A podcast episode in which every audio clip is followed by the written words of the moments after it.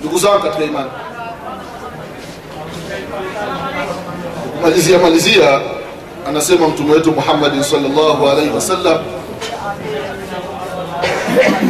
katika hadithi ambayo kaipokea alhafidhu abu nuaim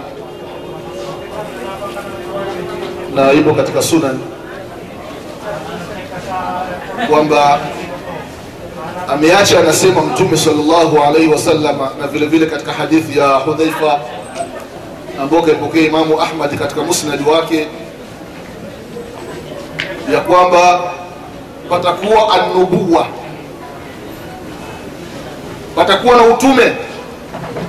Utume anajikusudia nabii muhammadin salllahu alaihi wasallam baada ya utume kuondoka patakuja alkhilafa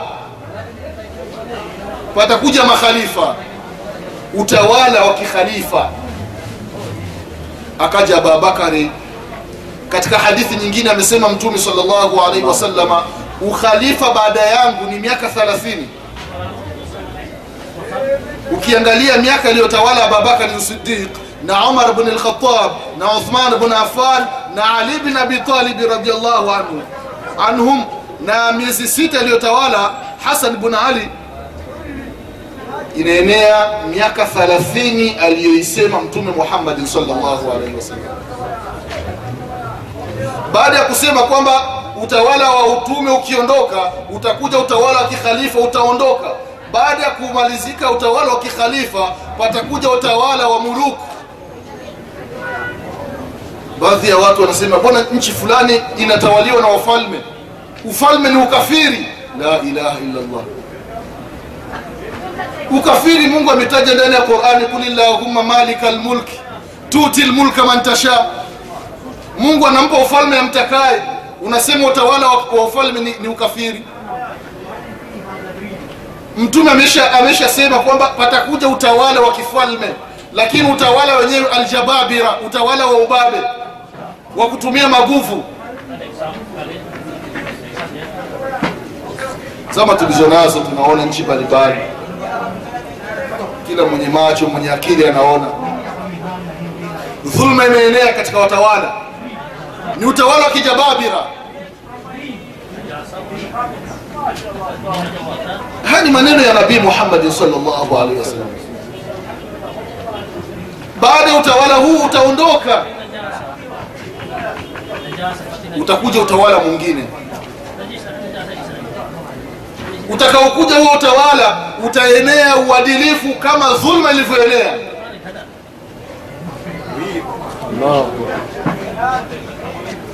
Katika hadithi nyingine anasema mtume salllahu alaihi wasallam mwenyezi mungu atamleta mtu.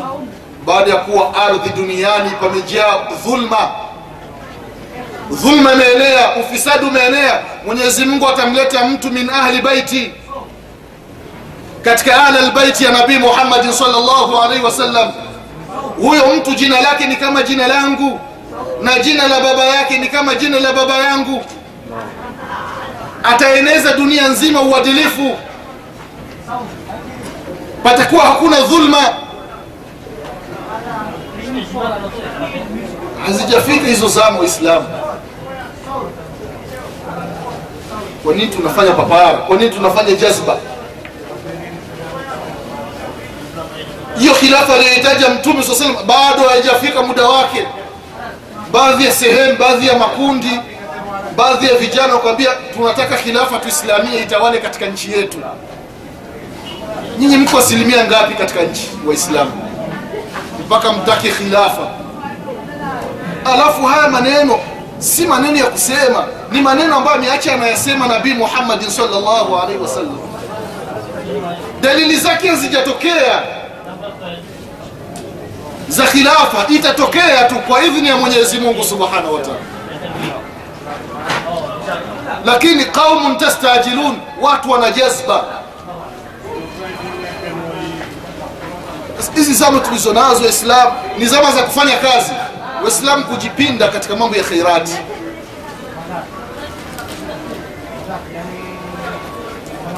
watu kuwa na khabia mbalimbali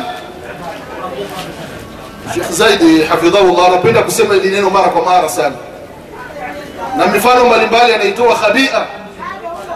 mtu unakuwa na, na jambo lako jema jambo lako la kheri. Hakuna anayejua ila ni wewe pamoja na mwenyezi mungu subhanahu wa labda na malaika ambao uko nao tu. Hizi za muislam mwenyezi mungu hakukuingiza katika fitna. Kuwa na khabia jitafutie mambo ya kheri huwa unafanya. Usijiingizi katika fitna. Ukashindwa kutoka. Ukajiona ya kwamba upo katika sirati mustaqim. Baya zaidi waislam inafikia waislam kwa waislamu wanauana. Wana, kwa nini? Kwa sababu tu hatuelewani msimamo na mwenyezi mungu ameeleza katika surati nisa kwenye aya 93 ya kwamba waman yaktul mumina mutaamida fajazauhu jahannamu khalidan fiha waghadiba llahu alaihi walaanahu waaadda lahu adhaban adhima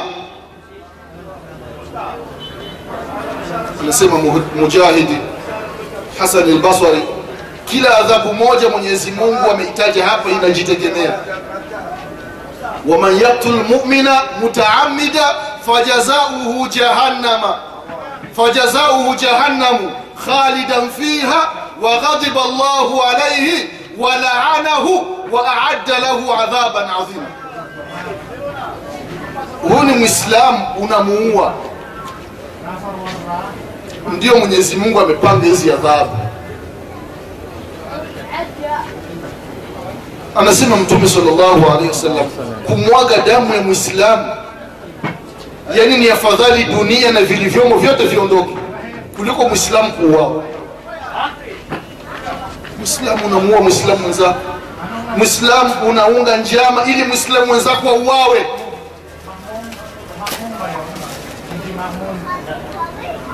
Mtihani waislamu tupo katika akhiri zamani ndugu zangu katika imani. Natakiwa turejeeni kwa mwenyezi mungu subhanahu wa taala. Vile vile waislamu kwa kumalizia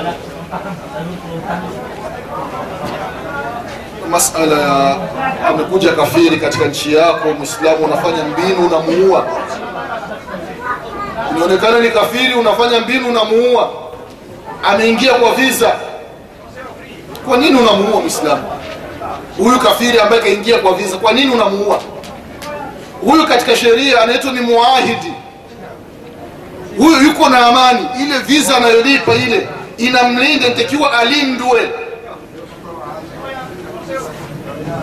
Alindwe. Zama za umar lkhatabi radiallahu anhu ni khalifa. Pametokea njia katika mji wa madina amu ramadi anaona kuna mtu anatembea mtu mkongwe anatembea barabarani anaomba omar anauliza huyu ni nani? Anasema huyu ni muahidi. Yupo katika nchi ya kiislamu alikuwa anatoa kodi lakini amefilisika. Ni maskini anaanza kuomba. Omar anasema huyu alikuwa anatoa kodi. Tulikuwa tunamlinda hivi amefilisika ni lazima tumuhudumie. Anaenda kwenye beitlmali mali anachukua chakula anampa huyu kafiri. Kafiri anaingia katika nchi ya kiislamu anatoa ana, ana, anagonga visa huyu haruhusiwi kuuawa ndugu zake katika imani. Akasema mtume salllahu alehi wasallam katala muahida yeyote atakayemuua kafiri aliyeingia katika nchi ya kiislamu kwa visa katika zama tulizo nazo zama zile za zamani ilikuwa ni kodi ameingia kwa visa ukamuua. Mtume anasema mtu huyu hatopata harufu ya pepo. Na akasema katika sahihi lbukhari harufu ya pepo inapatikana umbali wa miaka 40 huyu hataipata. ikiwa huyu ni kafiri hutopata harufu ya pepo itakuwaje wewe kumuua ndugu yako mwislamu ndugu zangu katika imani kama nilivyotangulia kusema tupo katika akhiri zamani. Kubwa zaidi tumwombe mwenyezi mungu atupe thabati mara kwa mara katika sala unatembea barabarani muombe sana mwenyezi mungu. Akuonyeshe haki uifuate na batili uiache shubha achana nazo.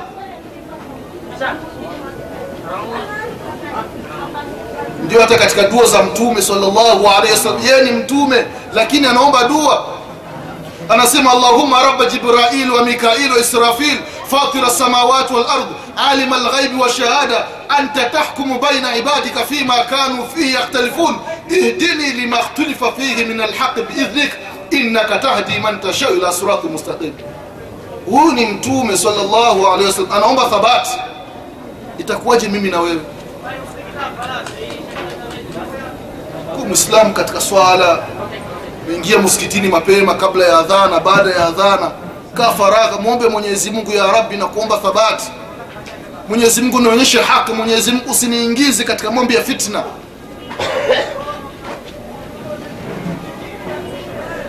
Kukumbushana ni mengi ndugu zangu katika imani lakini nimerefusha sana.